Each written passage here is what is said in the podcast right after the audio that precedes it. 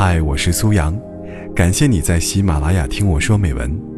微信搜索“听美文”三个字，关注我的个人公众号，在那里可以获取每期录音的同步图文，同时也可以了解我更多。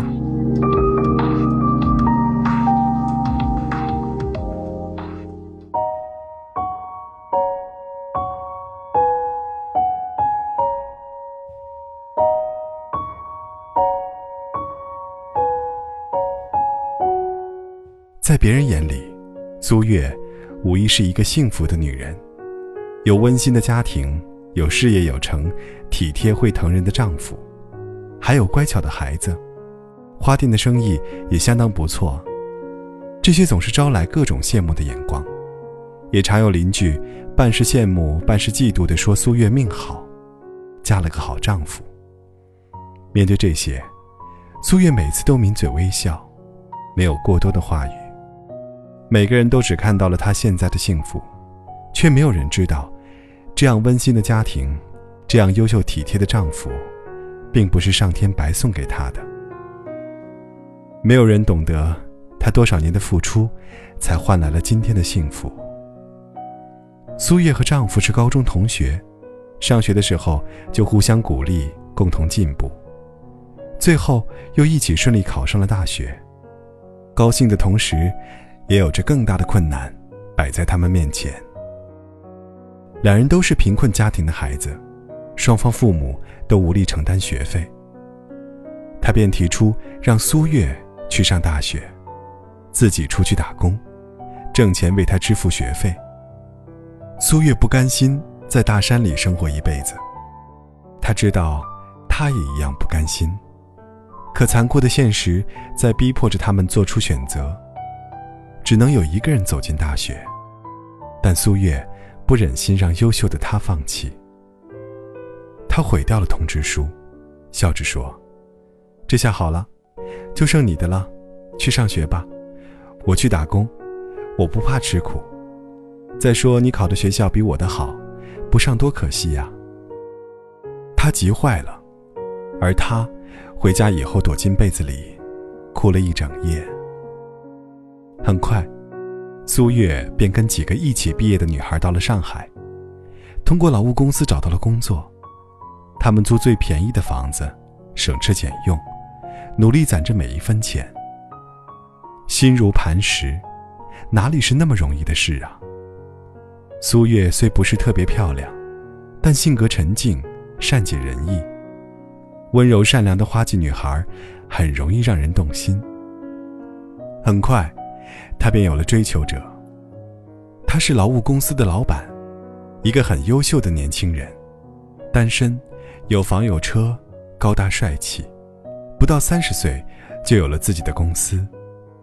他对苏月非常好，每天一忙完工作，就买各种礼物来找她，带她去看东方明珠，去看海，百般呵护。像苏月这样出身的女孩。这无疑是致命的诱惑。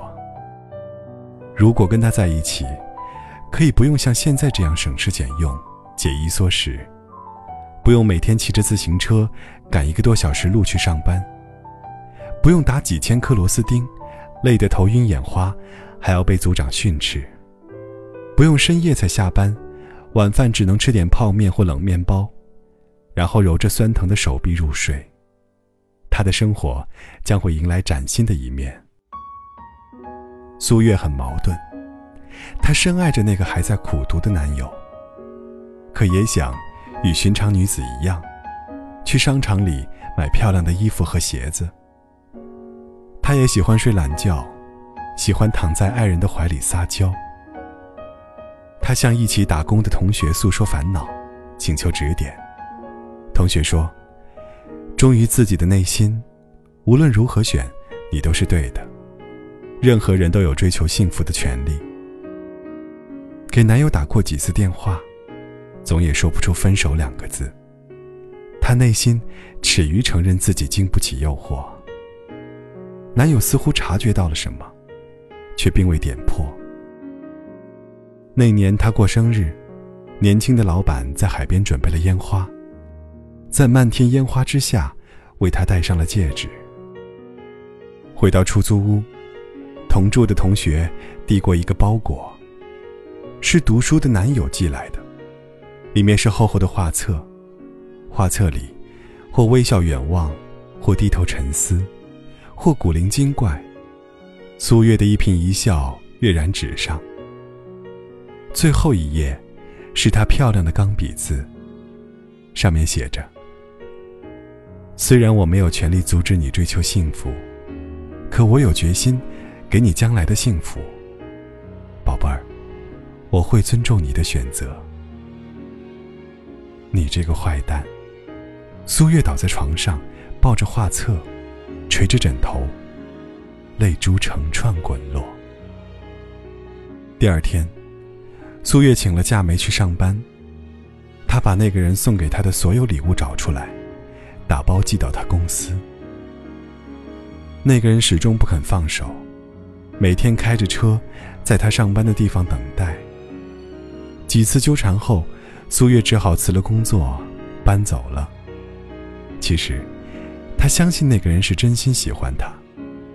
只是，他来的太晚了，他的心早已被占据，再也腾不出半点空隙给别人。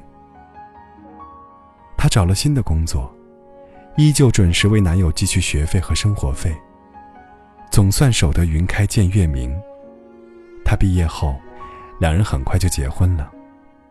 她全心的付出没有落空，丈夫的爱从未动摇。他们结婚只做了登记，没有婚宴，没有婚纱，没有钻戒。开始的生活很艰苦，可丈夫有才华，也非常努力。他说不能辜负苏月四年的付出，不能让她再继续吃苦，发誓要让她过上幸福的生活。几年的拼搏，换来了他在公司的地位。他在上海有了房，有了车。苏月再也不用出去打工了，因为太向往知识，他报了成人高考，终于圆了自己的大学梦。后来有同学问他：“虽然最后你没有白付出，但当初你就一点都没怕过吗？真的一点都不怕他变心，你却白费心血，得不到半点回报？”